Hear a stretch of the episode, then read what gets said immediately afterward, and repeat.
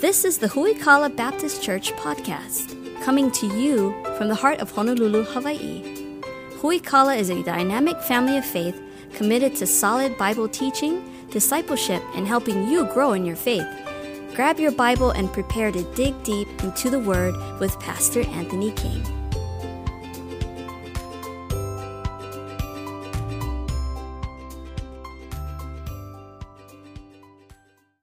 Grab your Bibles, turn to the book of Philippians, chapter number two this morning, if you would. We're continuing our series entitled Magnify Jesus. You missed any of the messages so far, you can always get caught up on our website or download the Huikala app. If you have the Huikala app installed on your phone, you can actually uh, click the uh, uh, link for today's message uh, under podcast and click on fill in notes. You can actually type in your notes browser uh, if you want to do that, and then email it to yourself when you're done. Whatever you do, take really good notes and jot down some thoughts as we go through uh, this passage of Scripture. This is actually message number 30 in our series uh, of Magnify Jesus. Uh, I know 30 verses or 30 messages into one chapter of Philippians. Uh, you're thinking, how awesome is my pastor? I'm totally awesome. Uh, so, th- thank you. I was, I, was, pausing for an amen right there and finally got one. So, anyway, I'm just kidding. but we start today, uh, actually, last week we started in uh, Philippians chapter 2. Uh, we'll continue through that, uh, verses 1 through 4 today. Into verse number 5 uh, and 5, 6, and 7, which are just, man, power packed, incredible verses. And so if you want to go ahead and read ahead, I would highly encourage that. If you've never read the book of Philippians, you should read it. Man, there's some good stuff in there. so we find ourselves today, Philippians chapter 2, starting in verse number 1. We're entitled today's, strength and, today's message, Strength and Humility.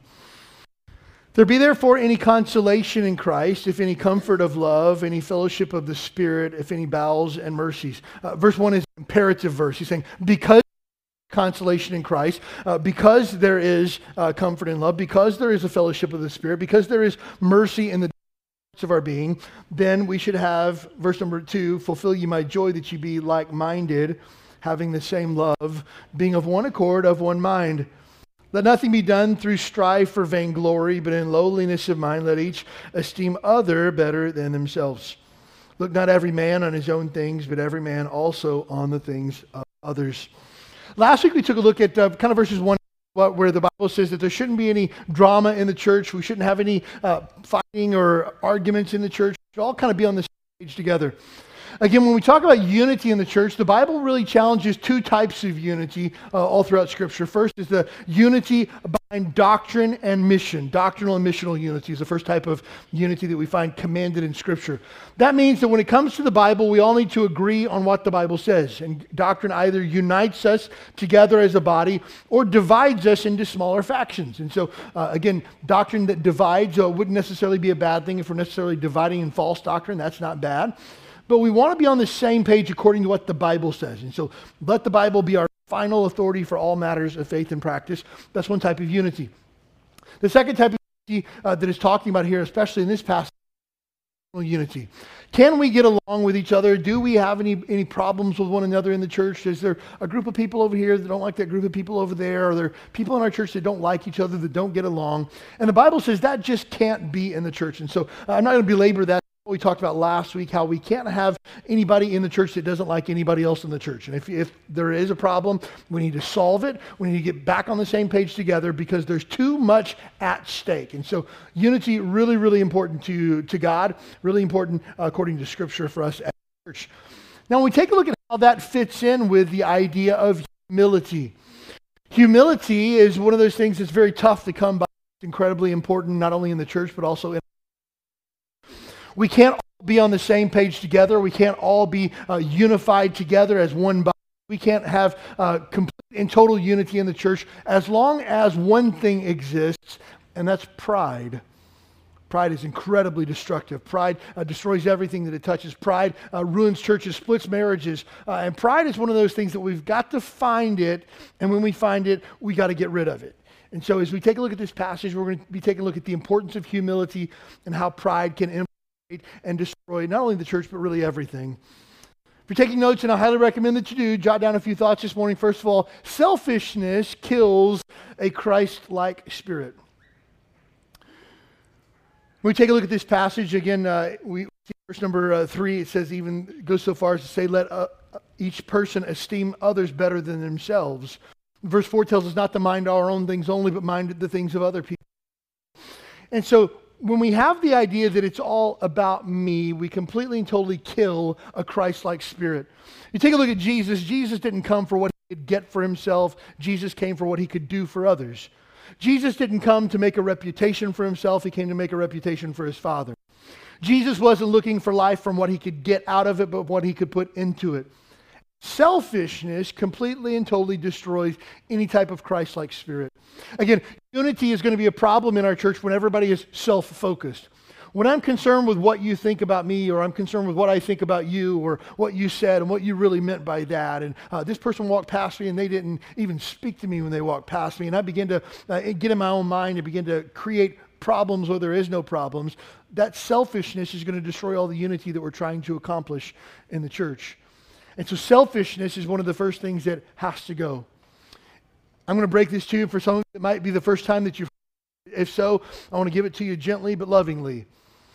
Life, and the Christian life especially, is not about you. I know that's really hard for you to hear. But we're kind of taught from the very beginning of life, even. we have uh, our currently our, our youngest child is three years old.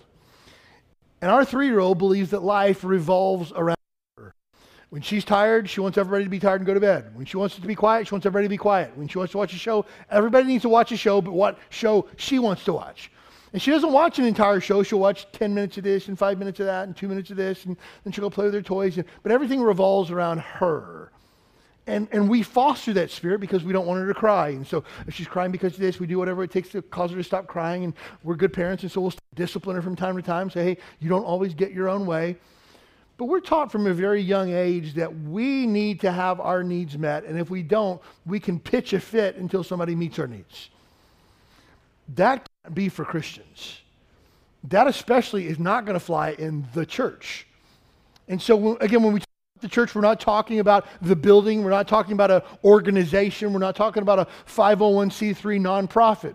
We're talking about men and women, boys and girls that make up this assembly of people called the church. And when it comes to us, it's not about us. It's not about what we can get from it, about what we can put into it. Selfishness goes against who Jesus Christ is, and selfishness goes against what Christians are supposed to be. It's important to understand that pride destroys everything that it touches. The Bible says, only by pride cometh contention. If there's drama in your marriage, pride is the root result, of, the root cause of it. If there is drama in your workplace, pride is the root cause of that. You got some drama going on with your neighbor, pride is the root cause of that. The Bible says, only by pride cometh contention. And please know that pride eventually will end up in your utter destruction. Pride goeth before destruction, and a haughty spirit before a fall, the Bible says. Pride is just bad, bad, bad on every single level. And so, again, we have to take inventory of ourselves and say, hey, is there pride in me? When my wife frustrates me, and you say, does your wife frustrate you? She, she does sometimes. Uh, I have to ask myself, why am I so frustrated by that? And generally, the answer to the reason why my wife frustrates me by the things that she says or the things that she does, nine times out of ten, the root, root, root cause of that is pride. She'll say, Well, you shouldn't have done it like this. Oh, you think you're better than me? You think you got a better way of doing this? Your way would have resulted in a, a different outcome in this? Oh, tell me all about that, uh, thou fount of all wisdom. Pride. Pride thing that it touches. The Bible says uh, uh pride. Psalm 138, verse number 6 Though the Lord be high, yet he hath respect unto the lowly. God respects the humble, but the proud he knoweth afar off. knoweth afar off means he sees you coming a mile away. And God has respect for those that are willing to humble themselves and be humble, but the going to allow it to, to go its own way and allow it to happen. And so, again, it's important to understand that pride is so incredibly destructive. Pride should come with a warning label. Everything this touches gets destroyed every single time. So, again, it's helpful for us, especially as Christians, ourselves from time to time hey, is this pride? Especially in our relationships. Only by pride comes contention. If we got drama in our household, Pride is the root cause. We need to find it and get it. It's also important to understand that pride kind of tops the list of things God hates. God hates pride. It's been um, disheartening, I think, to see uh, so many Christians that become polarized on Bible uh, issues that are really pretty clear. It's oftentimes Christians will take uh, things that God says in His Word to one extreme or the other, as opposed to just allowing it to be what God caused it to be. It's been disheartening to see people who call themselves Christians say things like God hates homosexuals and God hates uh, other derogatory slang terms for homosexuals and things like that, and basically kind of make it their platform to talk about how much God hates gays. And you look at that and you go, that's problematic. So, well, the Bible says that, you know, it's an abomination for a man to lie with another man. Yes, I agree with that, and I don't disagree with that. But when we make our platform to talk about who God hates, we're not necessarily spreading the love of Christ the way we're commanded to. And we're in dangerous territory. On the flip side, other people who say, hey, uh, you're born this way, God made you this way, celebrate who you are, celebrate diversity, celebrate uh, how God made you, don't allow anybody to tell you anything otherwise, only God can judge you, do your own thing. Both of those are extremes that are terribly wrong. The Bible says that sin is sin and God hates sin. Were to take a look at Proverbs chapter 6, verse number 16, it's uh, in your notes if you have the, the app open or if you printed out your notes before you came to church. Proverbs chapter 6, verse number 16 says, These six things that the Lord hate, yea, seven are an abomination unto them. It, this, this passage here, I want to set you straight on something really quick, is sometimes referred to the seven deadly sins. How many people have ever heard that before? The seven deadly sins. This is where it comes from, from Proverbs chapter 6. But let me tell you this hold up. All sin is deadly, 100%. Okay? So there's not, these are the seven deadly sins, look out for them. No, no, no. All sin is deadly, 100% of it. Uh, the Bible says that, that sin came into the world and then death came upon all men, for all men have sinned. All sin is deadly. Let's get that straight from the beginning. The Bible says, because you've sinned against God, because I've sinned against God, we are going to die one day, but not just physically, but we're going to die spiritually one day.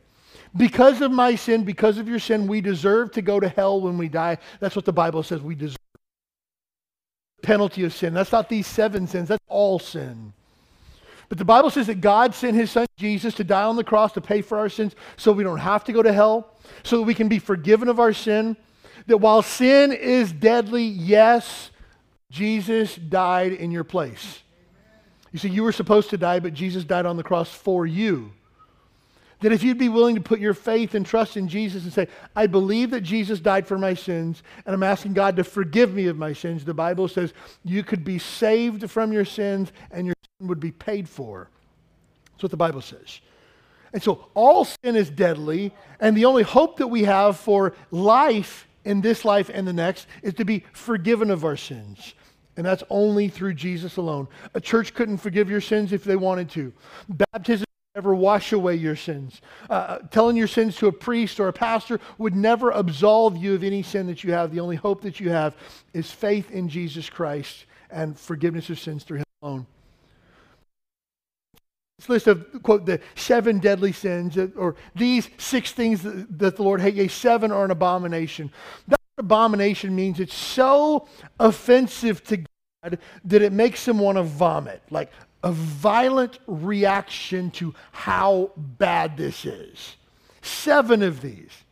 And again, you have churches who have made it their platform to take the Bible out of context and not read the entirety of Scripture and say, well, the man to lay with a man is an abomination before God. Yes, the Bible says that. But what are these seven things that the Bible says are also an abomination to God? Let's take a look. Proverbs chapter 6, verse number 16. These six things doth the Lord hate, yea, seven are an abomination unto him. Number one, a proud look. Huh. What clocks in at number one? Pride. Number one. So again, any Christian who would stand and shake their fist, shake their finger at people and call them wicked sinners, reprobates who need to get on our level and come over to our side because we're better than you, please understand that's a spirit of pride. That's not the spirit of Christ. That is a spirit of antichrist. Well, how do you treat people who are different, who are living their life in, in opposition to God's word? You love them, is what the Bible says. What's the very first thing that God hates? He hates pride. And it's important to understand that the Bible is God's word given to us. The, Bible says that God gave us his word, and holy men of God were moved as the Holy Spirit spoke to them to record the Bible for us. So when Solomon writes, These things that the Lord hate, yea, seven are an abomination to him, and the first thing he lists is pride, that's not a coincidence. That's by design. That's the way that God designed his word. First thing that God hates is pride. Again, I believe that God does things by order. You take a look at the fruits of the Spirit, in chapter 5, verses 22 and 23. The fruit of the Spirit is, what's the first one? Love. Again, because everything else flows from the love of God. Why? Because First John tells us that God is love. Hello. Things are in order on purpose. What's the first thing that God hates? God hates pride. Second thing that God hates a lying tongue. Hmm. God hates proud liars. Next, what does God hate? Hands that run to shed innocent blood. This, this verse, uh, along with a dozen others in the Bible, is why. I'm going to say this, and this is not a political statement, this is a biblical statement. This is why any legitimate Bible believing Christian is 100% pro life. 100%. No two ways about that. You can't call yourself a Bible believing Christian and be pro choice. You just can't. Because the Bible says God who shed innocent blood. And the life of a baby that has no choice, that should be protected by its mother, it doesn't get any more innocent than that. Therefore, we can say, because of this and a dozen other verses in the Bible, God is pro life, therefore we are pro life, 100%. And that's not really kind of a, it's a discussion thing. And again, it's not a, a political statement, it's just what the Bible says. God hates a proud look, a lying tongue, a heart that deviseth wicked imagination, a heart that thinks on sin continually, feet to be swift in running, people that are looking to get into trouble, people that are looking to disobey God, a false witness that speaketh lies. Hold up. Didn't God hates the lying tongue? Yeah, it says it again. again, God doesn't, God's not repeating himself because he forgot what he says. It's that, that, that big of a deal to God. God wants us to tell the truth all the time because God is a God of truth. So again, God's word is truth, and say anything contrary to that would to, to be a liar or to make God a liar. Therefore, truth is really important to God. And the top seven things that God hates, two of them are people that lie. And then the last one is, is what? Get this. A false witness speaketh lies, and he that soweth discord among the brethren. People stir up drama, people that are looking for a fight, people that are always looking to, to cause division, people that are always gossiping and causing problems. God hates that. So you got a God of love who hates certain things, and the first thing he hates is pride, hates it. It's really interesting if we were to. T- we, we, this is not a, a, a, message on the seven things that God hates or the so called seven deadly sins.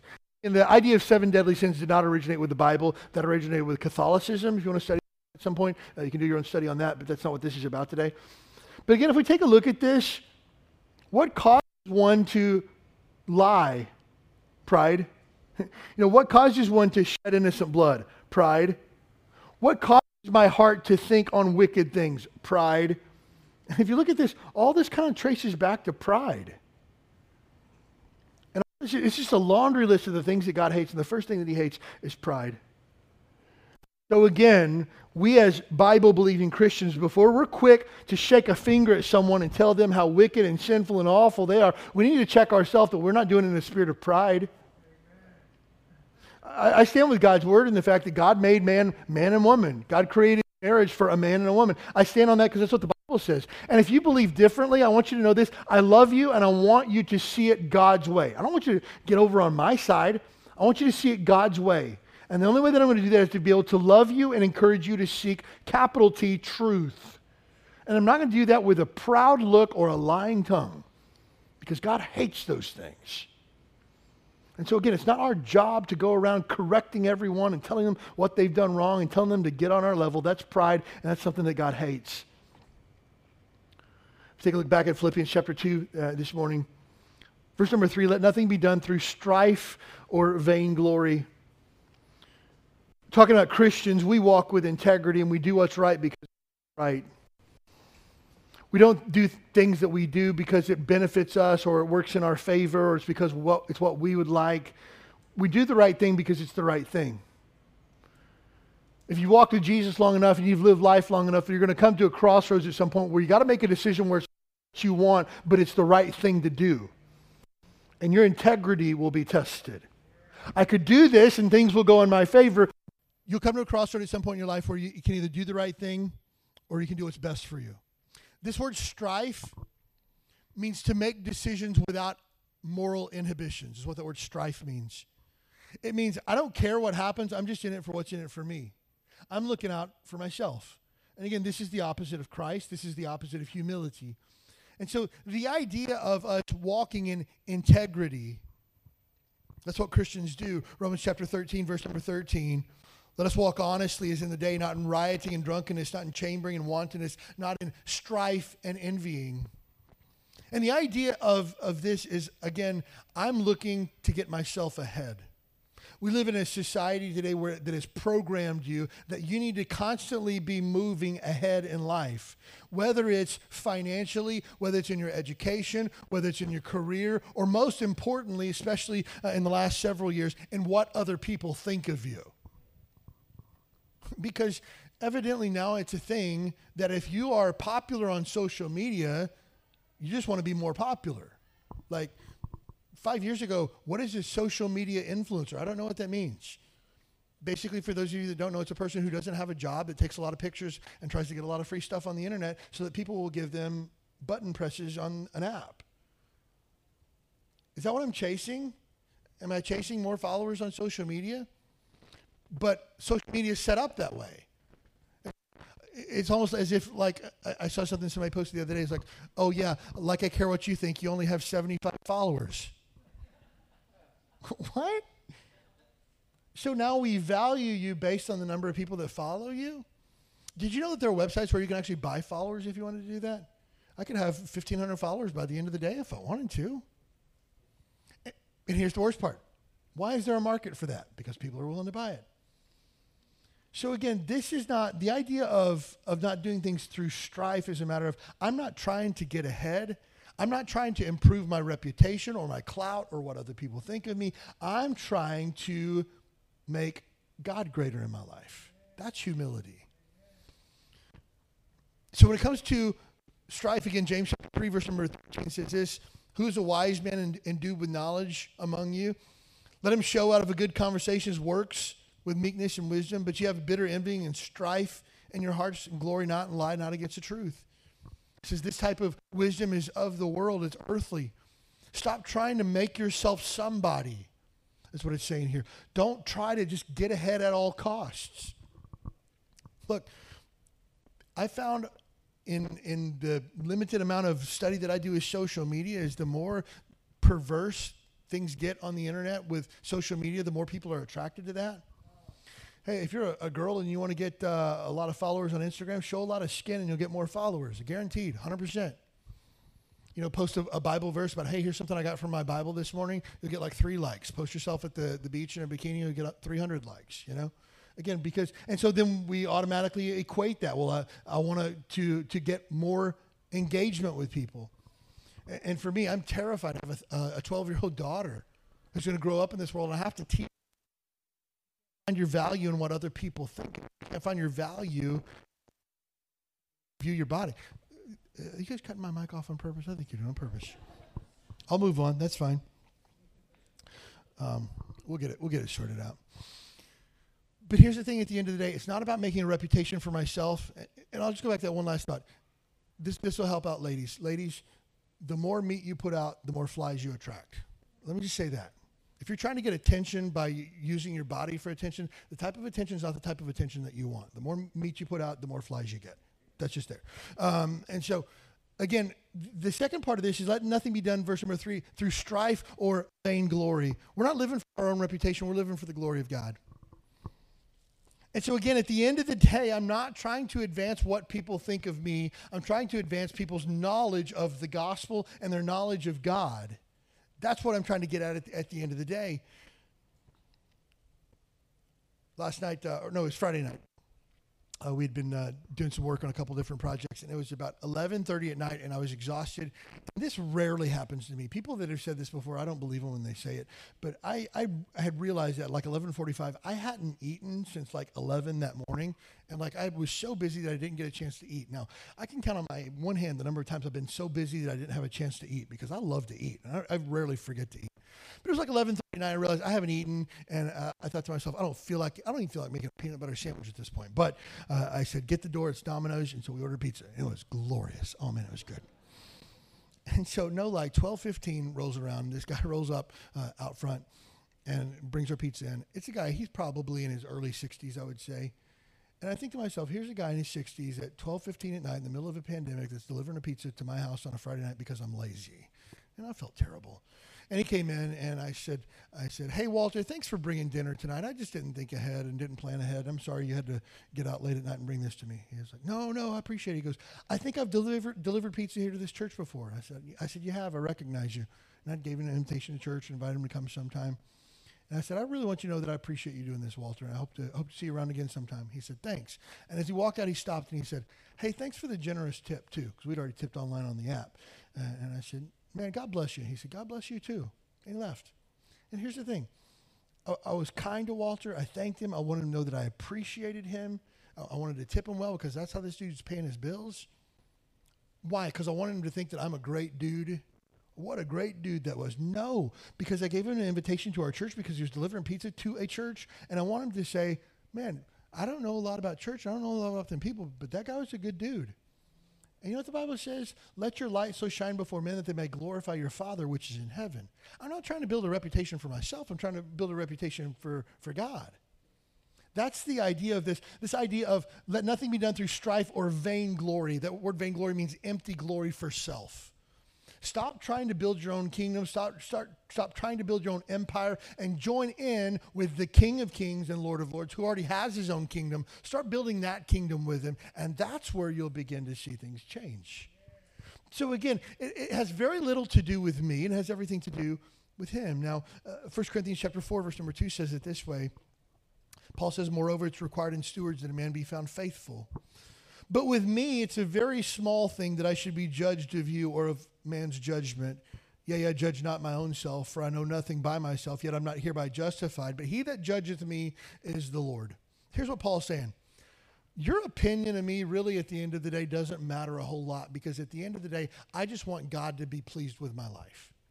And that's kind of a good way to live. That at the end of the day, I'm just living for the Lord. There's going to be people who disagree with my viewpoints on life. There's going to be people that disagree with my Christian worldview. That's okay. But at the end of the day, the Lord is going to be the one who judges me. Now, it's careful that we don't misapply this. Sometimes I've seen carnal Christians misapply this. They want to go out and get drunk and be sexually immoral and things like that and say, whoa, whoa, whoa, you can't tell me what to do. Only God can judge me. No, God's already judged that type of behavior in His Word. And what Paul's saying here is, I don't really care what you think of me as far as your preferences of me are concerned. I want to be judged right according to God's word. And so at the end of the day, I'm get people to be fans of mine, get people to be followers of Jesus. That's the difference here. Let nothing be done through strife or vainglory. It's not about me, it's all about Jesus. Take a look at verses 3 and 4. Humility, love for others, and service follows the example of Jesus Christ. Verse number three let nothing be done through strife or vainglory, but in lowliness of mind, let each esteem other better than themselves. Look not every man on his own things, but every man also on the things of others. So, really, when it boils down to it, the Christian life is really about this loving God, serving others. And when we do that, when we're willing to humble ourselves, love, love other people, serve God through serving other people, that really begins to adopt the mind of Christ. But here's the, the thing about it it begins with a new way of us as Christians. We've got to change our way of thinking. We can't do things the way that we used to or the way that we've always done things. That's why in verse number five it says this let this mind be in you, which was also in Christ Jesus. Hey, this isn't the way you normally think. You don't normally think about taking care of other people before you take care of yourself. You don't normally think about, you, you, we normally think about what other people think of us. That has to change. It begins with a new way of thinking. It was neat as I studied out this passage, I found something interesting. that phrase lowliness of mind. Paul wrote the, this letter to the church at Philippi in the Greek language, and the Greek word that he uses there for lowliness of mind is found nowhere else in the Bible. This is the only place where that, that, that Greek word phrase was used to mean lowliness of mind. And it's interesting as Greek scholars studied other Greek literature, there was ancient Greek literature in the same time frame, they never found that word used once ever again. So it's almost like this is a word that Paul made up and used at one time and, and never used it again. But the, the root word of the word that he uses goes back to the word of slave. So it means to adopt the mindset of a slave, lowliness of mind. And it's interesting, Paul kind of made up a made up a word, I wouldn't say on the fly because God gave it to him, because that's why he wrote it. But Paul made up a word that basically says lowliness of mind. Take on the mindset of a slave. As you read through the Bible, you'll find the word servant and slave can be used interchangeably. They, mean basically the same thing. And when we think of adopting the mindset of a slave, it's this what am I supposed to do and how am I supposed to do it? A slave doesn't get to set his own hours and uh, get to set his own uh, criteria for the job that he wants to do. He doesn't get to pick and choose what he likes and what he doesn't like. He just says, hey, what is supposed to get done? Let me do that. And so, this idea of a lowliness in mind is adopting a totally new mindset where other people come first before me. It's interesting, the Bible speaks much about and the Bible speaks much about humility, and humility really allows God to do his work in us and through us. You know, James 4:10 says, "Humble yourself in the sight of the Lord, and he will lift you up." Lift it up so that God can use your life. You want to be exalted in a way that God really gets glory from you. Here's the best way to do it humble yourself.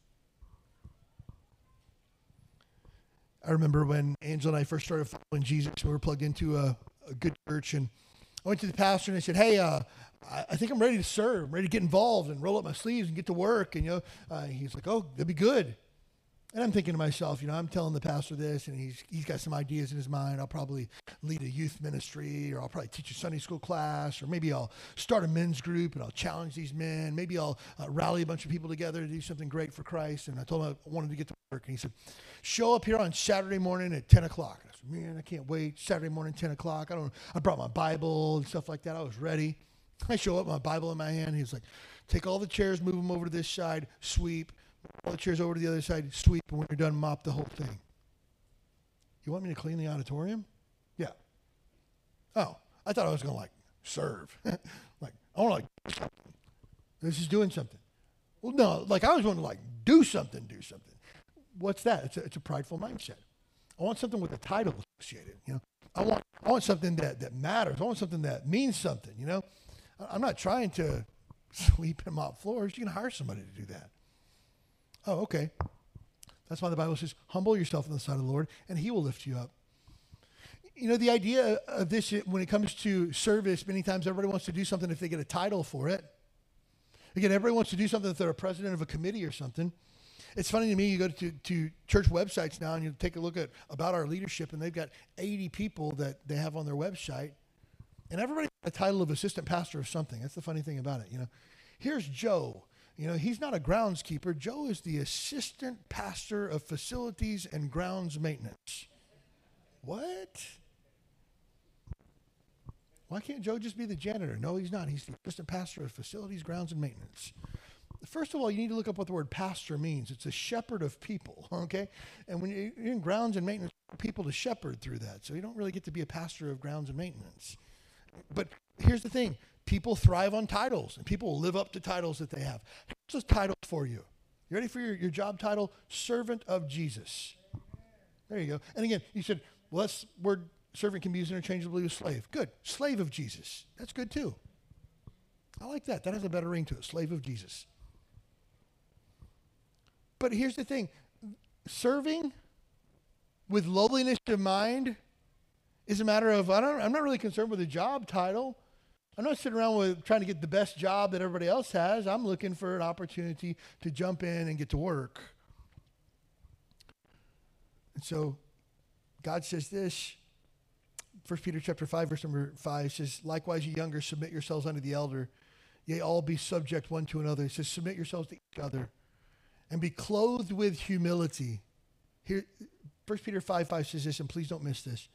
God resisteth the proud, but he gives grace to the humble. Please don't miss that. He resisteth the proud, gives grace to the humble. The word grace means undeserved, unmerited favor. God's going to give you things that you don't deserve if you're willing to be humble. God's going to pour upon you the things that you need to make it day by day that you do not deserve, that you can never earn in your entire lifetime. He will give you those things if you're willing to be humble. But if you want to be proud and thump your chest every time you do something, God going to resist that. Think of a, a football player stiff arming somebody as he runs up the field with the football tucked under him, pushing those guys away. That's what God does to the proud. He resists the proud. Hey, back off. Keep some space here. God resists the proud, but he gives grace to the humble. So humility actually allows God to do greater things in me and through me if I'm willing to walk in humility. Next, Christ like love. You value yourself. Christ like love begins by valuing others more than you value yourself. This is a hard one. Take a look at verse number um, three. Let nothing be done through strife or vainglory, but in lowliness of mind, let each esteem each other better than themselves. That phrase, esteem others, means to value someone higher than you value yourself. If you were to ask me, on a scale of 1 to 10, how do I value myself? I'd probably say 10 out of 10. You know why? Because when I'm hungry, I want to eat. When I'm tired, I want to sleep. If I want to watch TV, I want to watch TV. And I watch TV. If I want to go somewhere, I go somewhere. And so I value myself pretty highly in the fact that whatever I want, I make sure that I get it. That's just selfishness. And so it was a good thing. I said, that's just value. When I talk about valuing my wife, I would say she's 10 out of 10 too. There's been times, you know, uh, in our marriage, and this is just what marriage is, where she wants something and I don't, and I choose to give it to her anyways because I love her and I value her at 10 out of 10. And if it comes down to what she wants and what I want, I want to give her what she wants every single time because that's what love does. And I can love my wife and I value her 10 out of 10. My kids, I value them 10 out of 10. I don't always give them what they want because I'm a good father that loves them and gives them what they need instead. But I value them 10 out of 10. And, and if you're a good parent, there's been times in your life where you said, hey, this is what I want, but this is what my kids need. And I'm willing to do what they need first. This is what my kid needs, and I'm willing to make sacrifices on my behalf for what my kids need because I value my kids 10 out of 10. No problem. That's not what this verse is talking about. This verse is talking about the dude that checked you out at Long's last night. How do you value him? Is he a 10 out of 10? Maybe a 5 out of 10. I mean, I don't want anything bad to happen to the guy. You know, I don't want him to die or get sick or get hit by a car. I, don't, I value him 5 out of 10. Then you're not doing what this verse says. I don't value the jerk 10 out of 10. I value him probably 3 out of 10 because he's a jerk. So I don't value him the way that I should. That's not what, that, that's the opposite of what this verse is calling for. They say, hey, I know he's a jerk, but he needs to know Jesus. That's why he's a jerk, because he doesn't know Jesus. Or if he claims to know Jesus, he's not walking with Jesus. That's why he's a jerk. And I want to help him walk with Jesus. How do I do that? I do that by valuing him as a 10 out of 10 and myself as a 9 out of 10. I want to value him higher than I value myself. That's what Christ like love looks like when 10 lepers came to Jesus Christ and asked to be healed, Jesus didn't value himself more than he valued them. You know what he did? He allowed them to come close, which they should not have been allowed to do because they were unclean. Were it not God in the flesh, it had opportunity of giving him a sickness that he couldn't get rid of. But he valued them. And then when only one turned around to say thanks, only one gave gratitude. Did he take back what he'd given to the other nine because they weren't thankful? No. He continued to value them because he walked in humility. It's a different mindset. That's why verse number five says, Let this mind be in you, which was also in Christ Jesus. Guys, think like this automatically. That's why we have to change. That's why we have to be willing to humble ourselves. That's why we need to be willing to do whatever needs to be done. You see, maturity begins in knowing your role and knowing your place.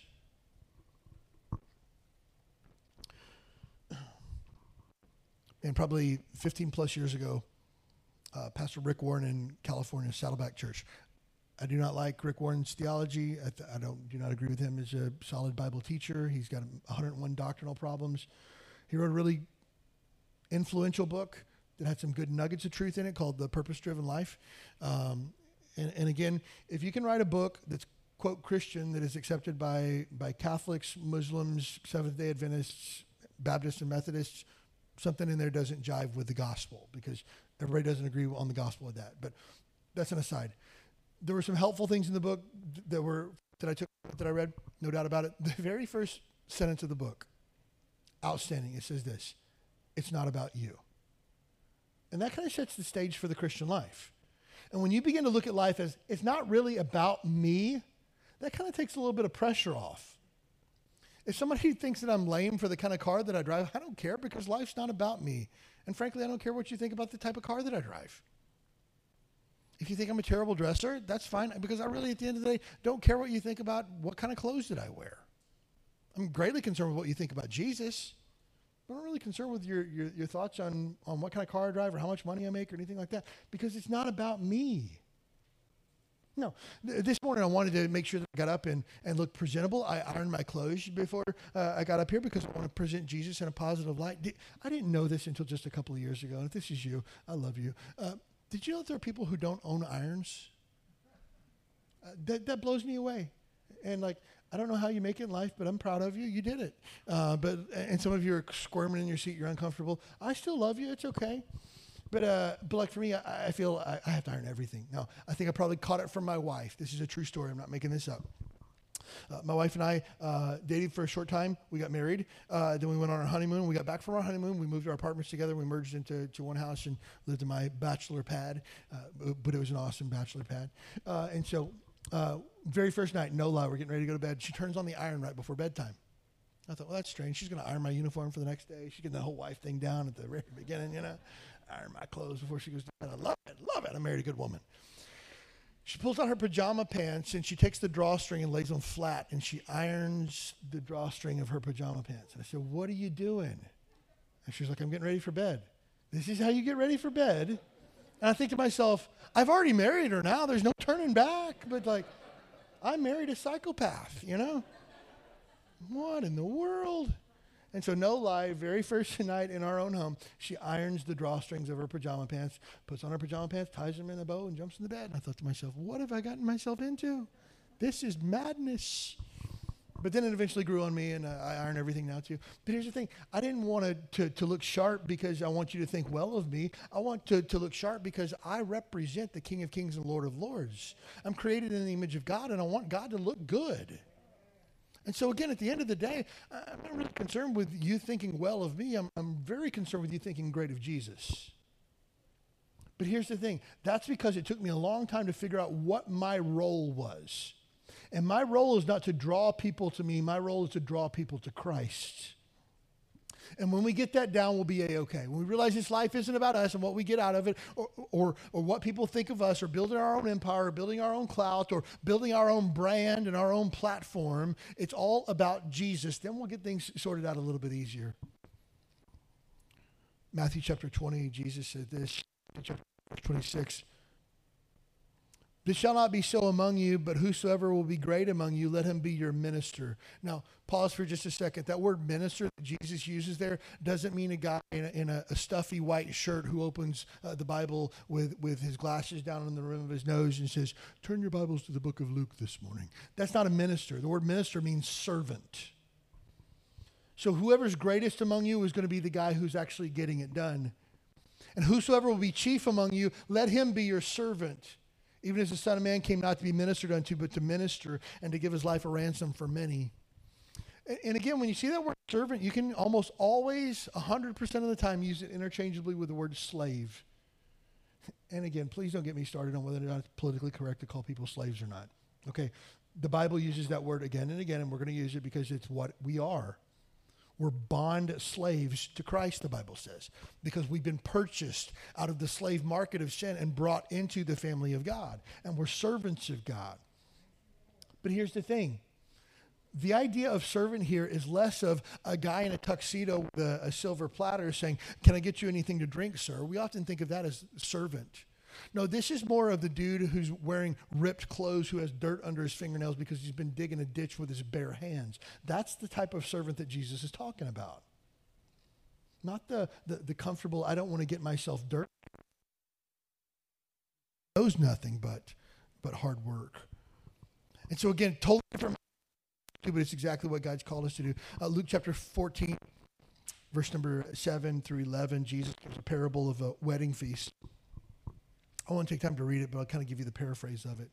Jesus says, when you're invited to a feast like a wedding, go sit at the lowest table in the lowest room.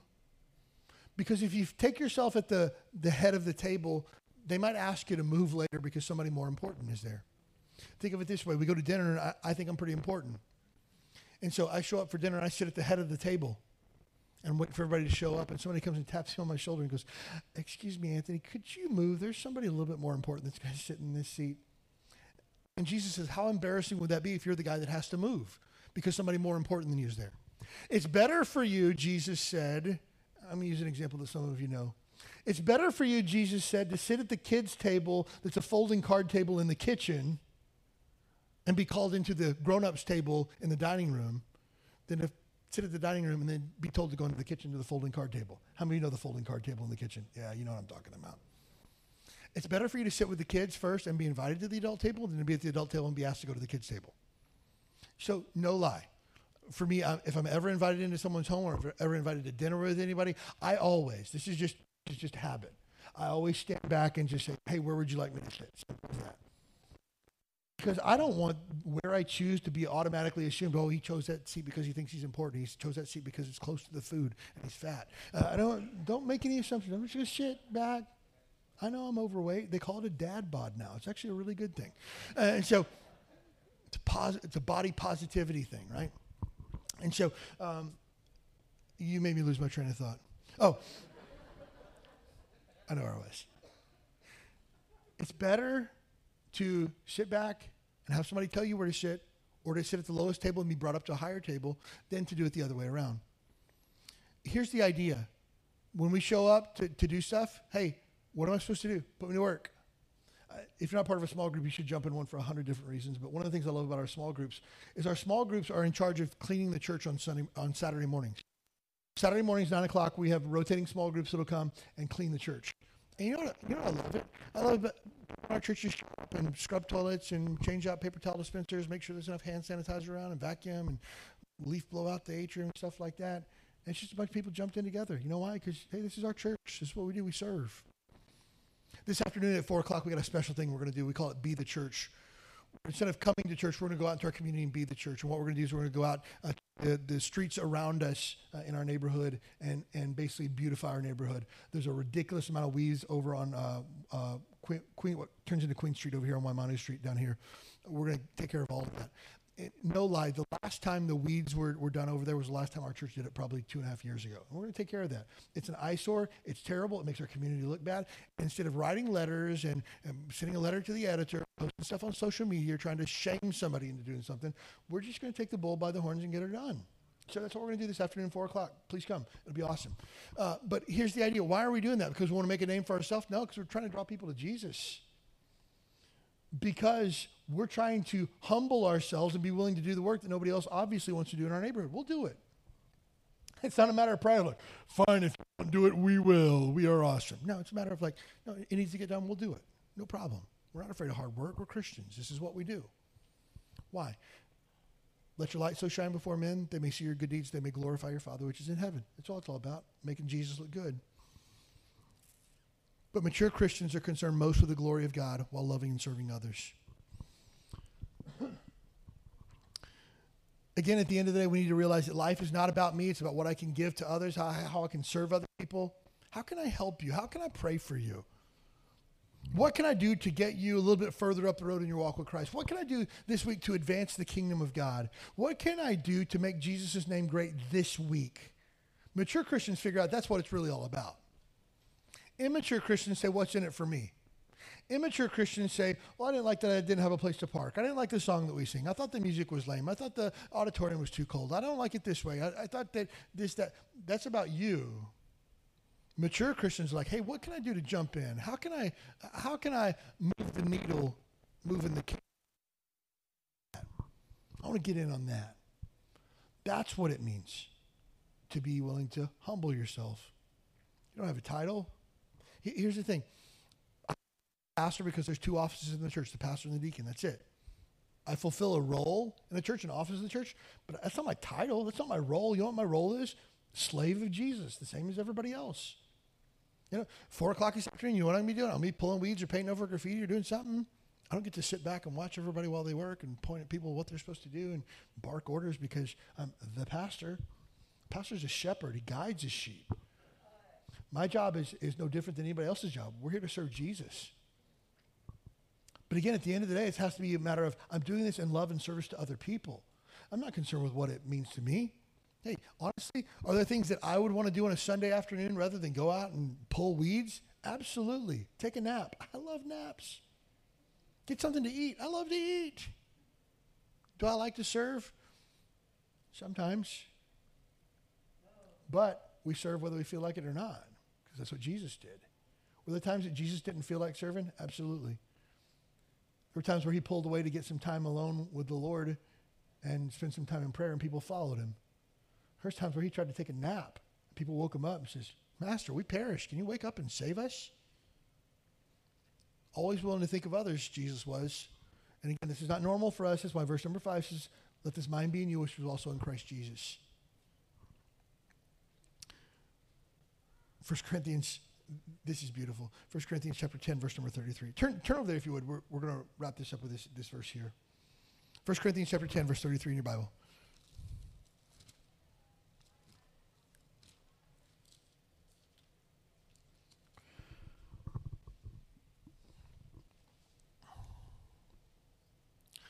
1 Corinthians 10, verse number 33, Paul says this Even as I please all men in all things, seeking not my own profit, but the profit of many.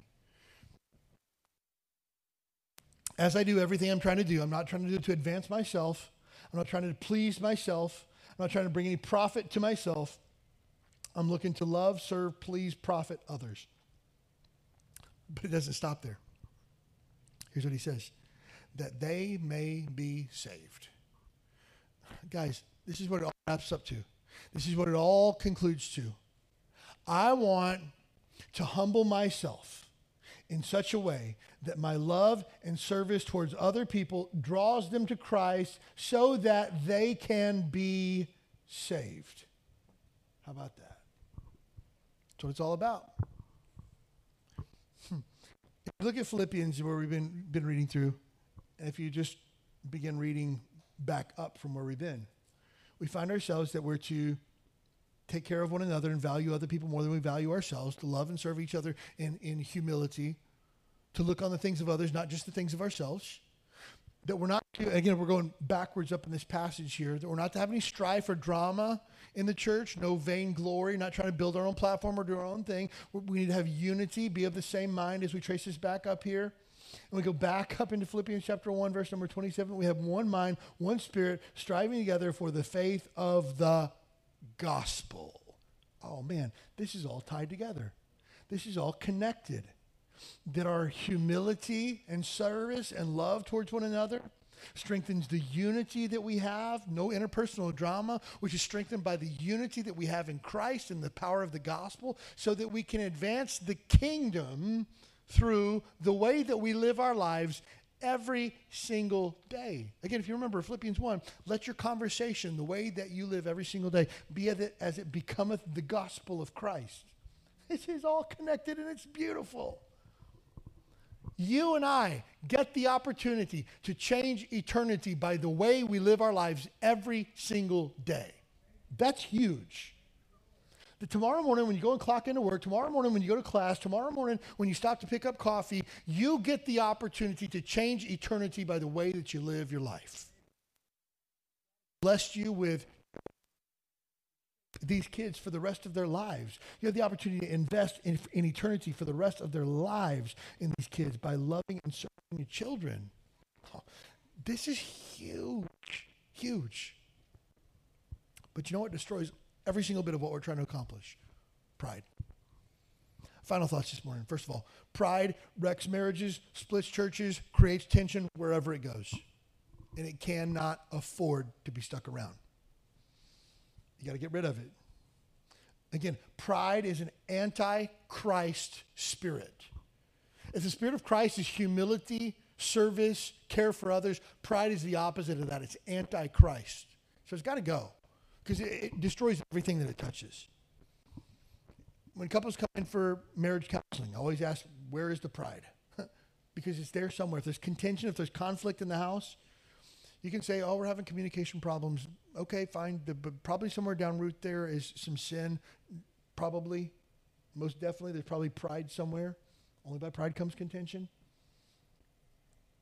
So again, it's one of these things that we have to look at and say, we have a zero tolerance policy for this. And I'm just going to be really transparent with you. I don't struggle with things like alcohol. I've never drank alcohol a day in my life. If you put a six pack of beer in my fridge, it would sit there until Jesus comes, and I would just be angry that it was taking up space in my fridge. It's just not a temptation for me. I would never open it up and go, oh, what should I do? What should I? Just, it's taking up space, and I could really just get rid of it. I mean, seriously. But I don't struggle with that. Now, there's people in our church that went to a, a barbecue and somebody said, hey, do you want a beer? You would struggle with that. Like, mm, uh, not a temptation for me. Doesn't mean that I'm better than you because here's what I'm getting ready to tell you. Pride has my phone number and it calls every single day. Every single day. And I got to choose to either send it to voicemail or hit that block button. But here's the thing if I choose to block that number, it's like those stupid telemarketers that for the next day and call back with a different number, right? Because pride is after me. Here, here's the thing I have to be careful that when people leave church on a Sunday morning, they say, Pastor, there's a great message. Here's what I always say the Bible's a good book, and it's 100% plagiarized. Everything I said today is 100% plagiarized from the Bible, not an original thought that I have.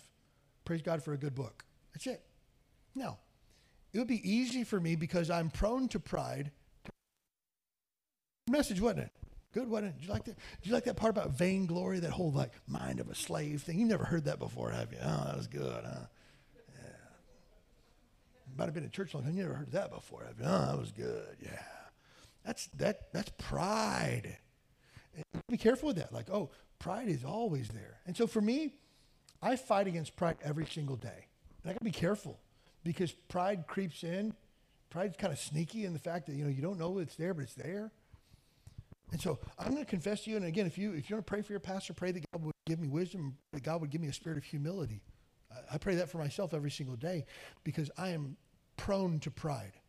Now, again, if I say that I'm a proud person, mark that down. I've made peace with my sin and I'm okay with it.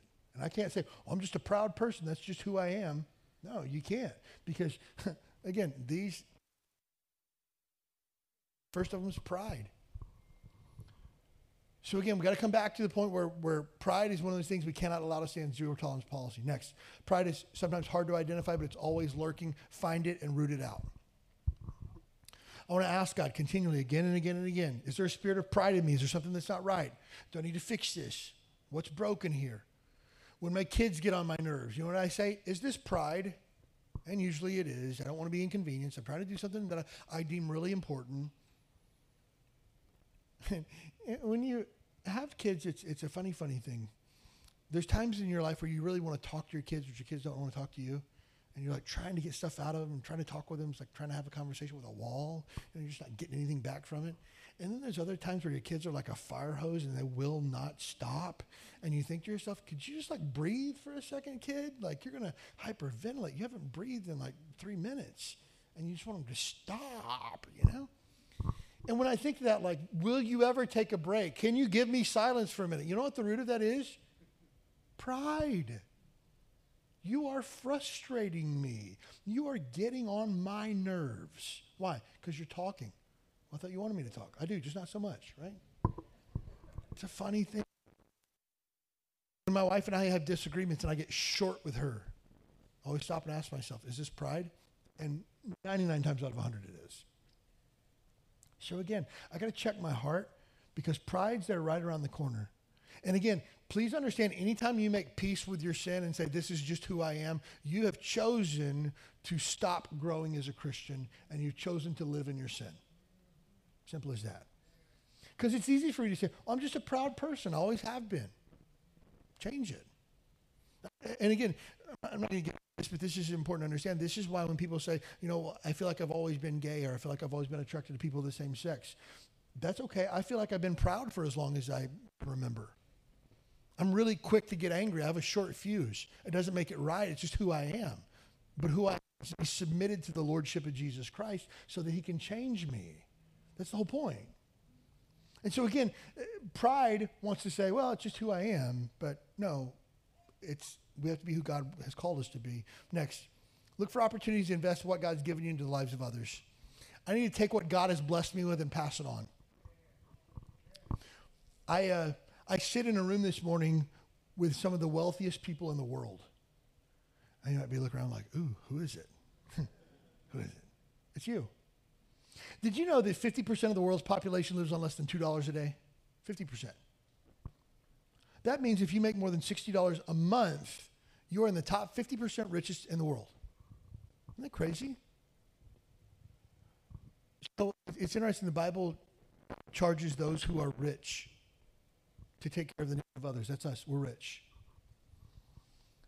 So take what God's given you and bless other people. You might say, well, Pastor, I'm, my budget's really tight. I didn't say financially give money to other people. I said, take what God's given you and bless other people.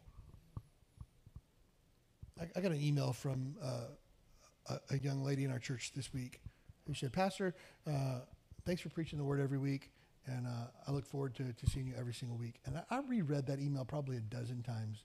Shared it with my wife. It's one of the uh, girls who's grown up here in our church.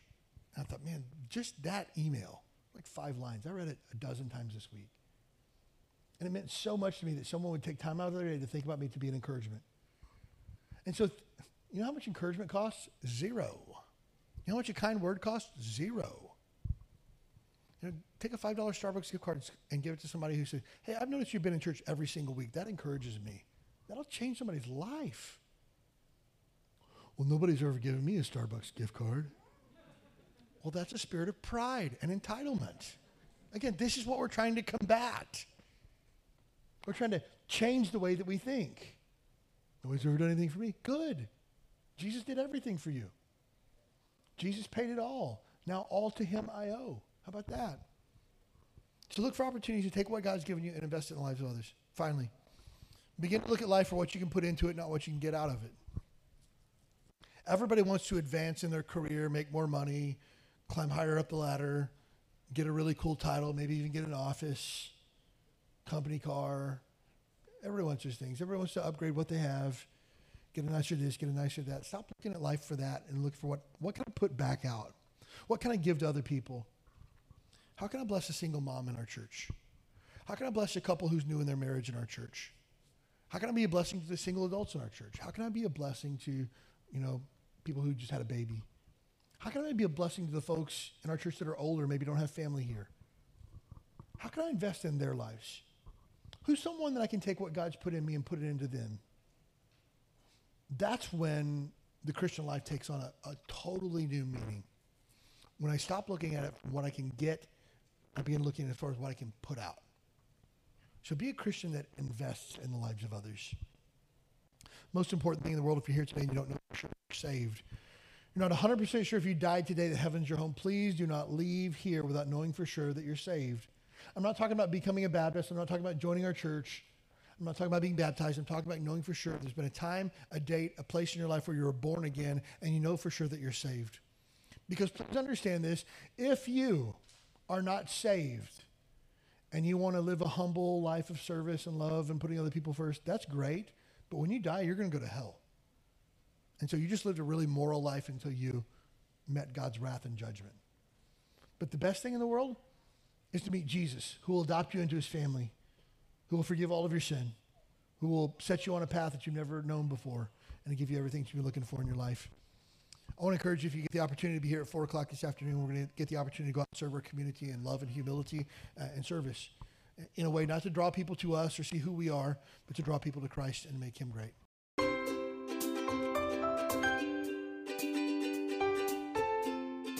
Thanks for joining us for the Huikala Baptist Church podcast. We'd love to have you as our guest this Sunday morning at 10 a.m.